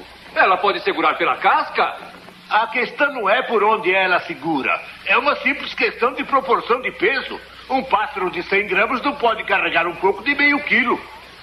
Isso não importa. Ide e dizei ao vosso senhor que Arthur da corte de Camelot está aqui. Escute, para manter a velocidade do ar, uma andorinha precisa bater suas asas 43 vezes por segundo, certo? Por favor! Não estou certo? Não estou interessado!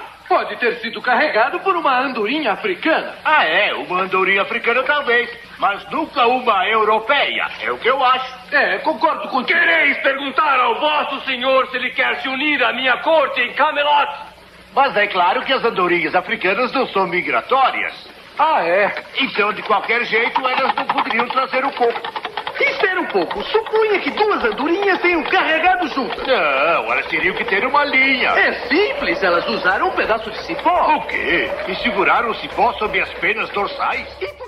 Mas não, chato, eu tô brincando nesse sentido. Esse, esse cara mais historiador mais tradicional seria esse cara que, que tem um conhecimento profundo da história, daqueles detalhes todos do passado. É, é uma palavra que usada para isso é erudição, né? Só conhece muita coisa. E que é bom, é bom. Então, é, necessário, é necessário. necessário que dentro da área de produção do conhecimento histórico, a, a história tenha uma linguagem que seja uma linguagem profunda, Exato. que vá além da, da simples curiosidade, mas tente enxergar aspectos importantes para aquela sociedade. Exato. Da, da, da, concepção na qual eu escrevo história, tentar entender o que, que os homens do passado diziam ser verdadeiros naquele período do passado.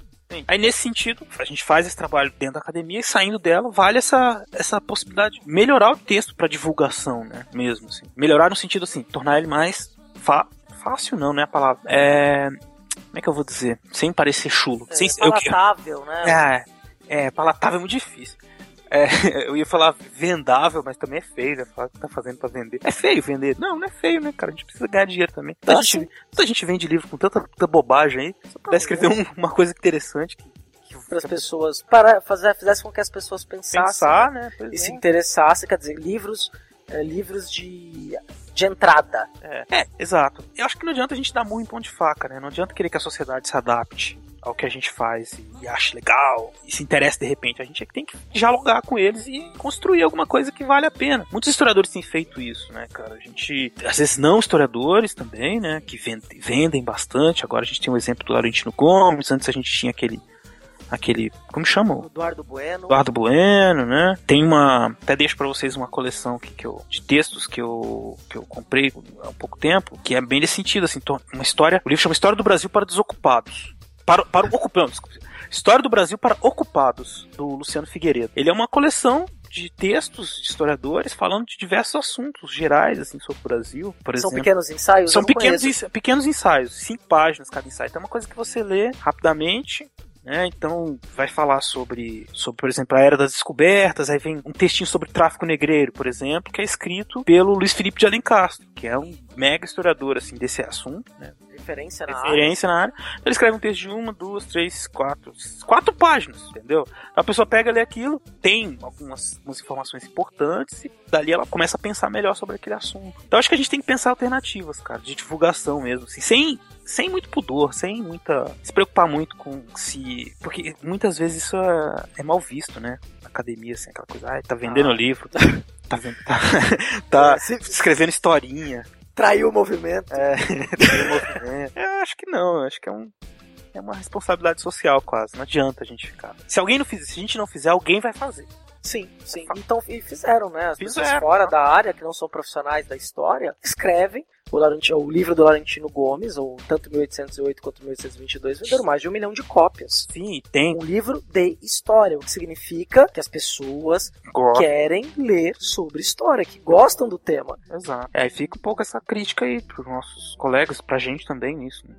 É, é isso, é pegar e mesmo transformar e fazer com que ela seja publicada e vendida de uma. e que seja relevante ainda assim. Né? Não estou criticando sim, necessariamente o trabalho de quem não é historiador. Pode escrever, sim, normalmente. Sim, claro, claro. Nós não isso somos é... donos da, da história, donos do sim, passado. E tem, tem toda legitimidade, pode escrever. Tem que. vai ser criticado também, evidente, dentro da, da, da, da, construção do seu texto para outros historiadores, né? Eu já vi gente criticando o 1808 em tais e tais aspectos, não vem ao caso, mas enfim, isso é para academia, o jeito que ele tratou as fontes, a bibliografia, mas isso é outra história. Mas ele tá aí, vendeu, construiu uma ideia, uma ideia de história. Quem não concorda, que escreva outro livro.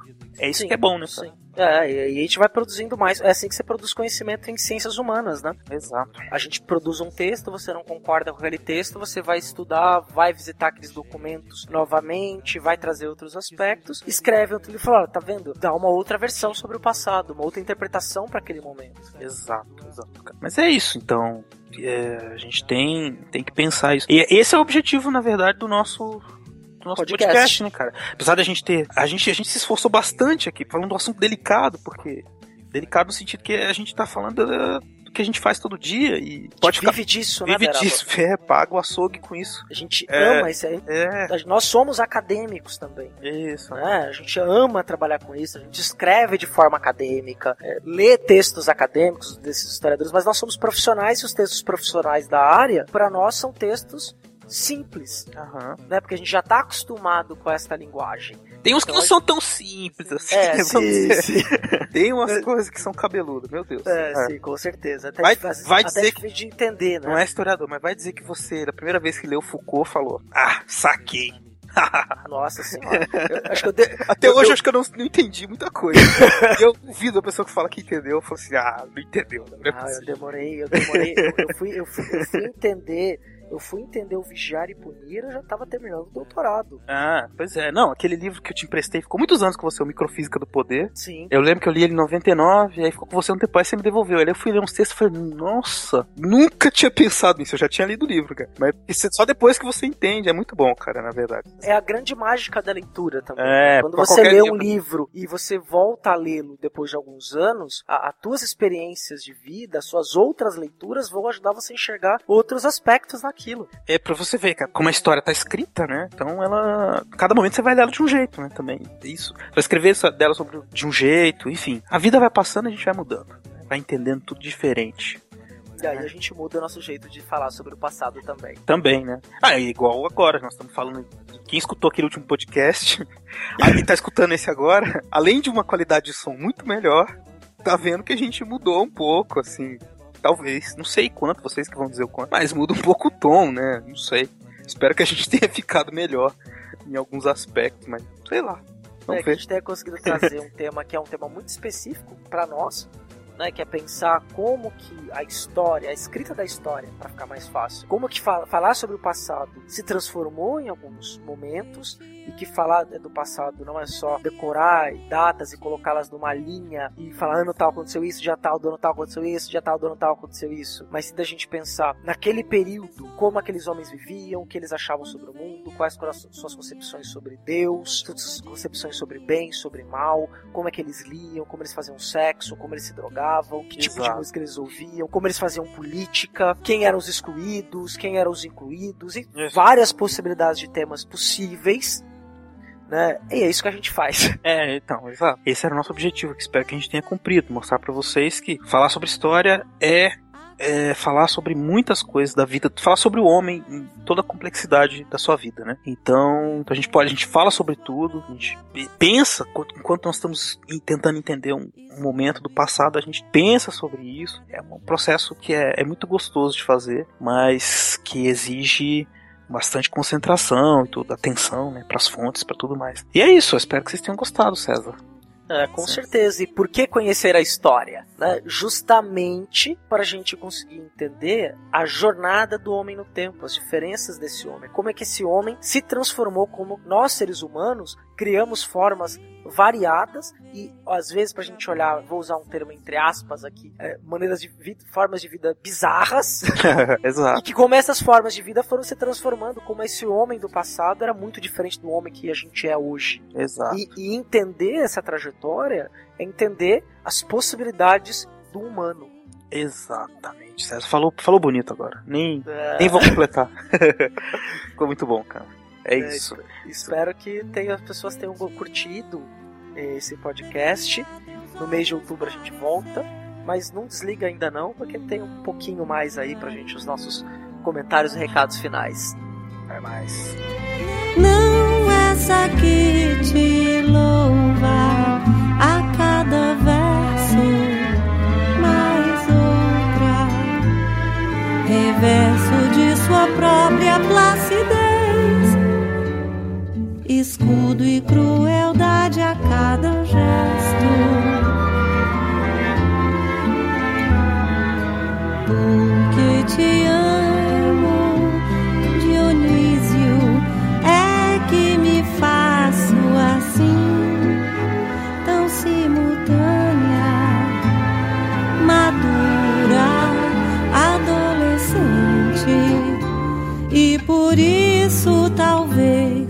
aborreças de mim. E por isso talvez te aborreças de mim.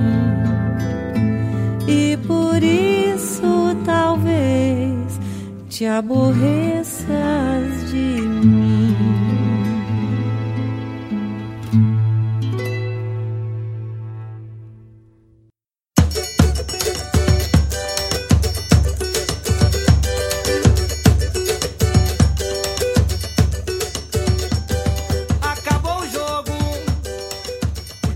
Chegamos à nossa parte de comentários, recados, torpedos, cartinhas de amor. Sim, chegamos. Vamos lá então. O que, que nós temos aí? Cartinhas de amor, acho que eu não recebi nenhuma, não. É, nem eu, nem eu. Não recebemos cartinhas de amor, mas pelo menos cartinhas de amor, assim, fala gostamos, ou cartinhas de ódio, odiamos. Qualquer coisa é importante. É, então, eu da segunda parte recebi alguns comentários informais, assim, as pessoas falando no Facebook. Eu agradeço especialmente a, a atenção dos dois amigos que ouviram, o, o Augusto, dois amigos lá de Uberaba, o Augusto Santos e o Thiago Riciopo. O Thiago é um amigo de historiador também, então ele, ele disse que gostou muito porque lembrou os bate-papos que nós tínhamos, assim, nas madrugadas, né? E esse é o objetivo, né? Ficar conversando sobre histórias descontraídamente. O que mais, César? E o que que eles... eles, eles- Não, é, é, eles acharam, é, acharam legal, assim, né, no sentido geral, assim, não foi nenhum comentário específico, assim, acharam bom. Muita, muita gente repetiu, assim, nos comentários primeiro, né, que foi legal porque é, não tem, né, ninguém comenta, assim, muito. Historiadores falando de história e tentando fazer ela ficar mais fácil de digerir. Sim, é na linguagem do podcast, né? Exato, é. A linguagem do podcast tenta ser um pouco dinâmico. Uhum. E aí eu tenho que agradecer especialmente ao Felipe Cabral. Felipe Cabral foi o responsável por migrar o site do wordpress.com por pro wordpress.org e eu falhei, eu até pedi desculpas para ele pessoalmente, mas ele é um cara tão bacana que falou, não se preocupa com isso não, tá tranquilo, mas eu faço questão de agradecer, Felipe, muito obrigado, porque tanto eu quanto o Beraba nós somos noobs nesse assunto e você fez essa gentileza, fez rápido é uma coisa que provavelmente vai demorar anos para aprender a fazer. Você teve essa disposição, fez pra gente aí com a maior boa vontade. Muito obrigado, viu, Felipe? Maravilha, que bom, né, cara, que a gente tem ajuda pra essas coisas, porque olha, não é fácil. É importante, né? Esse tempo exíguo que a gente tem. Sim, pouco tempo e só no hobby, né? Nós estamos falando hobby, né, na verdade, né? falando coisa que a gente gosta. É, e se você deixou se algum dos ouvintes deixou algum comentário no formulário, eu tenho uma notícia não muito boa, porque eu descobri no meio dessa semana agora, antes de a gente terminar de gravar, é, agora vamos colocar aí para a segunda metade de setembro, que o formulário de contatos não estava funcionando. Você colocava o teu comentário, mandava enviar, aparecia a mensagem que seu comentário foi enviado, mas ele não chegou pra gente. Aí eu já coloquei um novo plugin é, no site, agora o formulário de contatos funciona. Então, se você mandou uma mensagem por contato, a gente não está lendo agora, peço desculpas que nós não recebemos por esse problema técnico, mas você pode comentar pelo nosso formulário de contatos.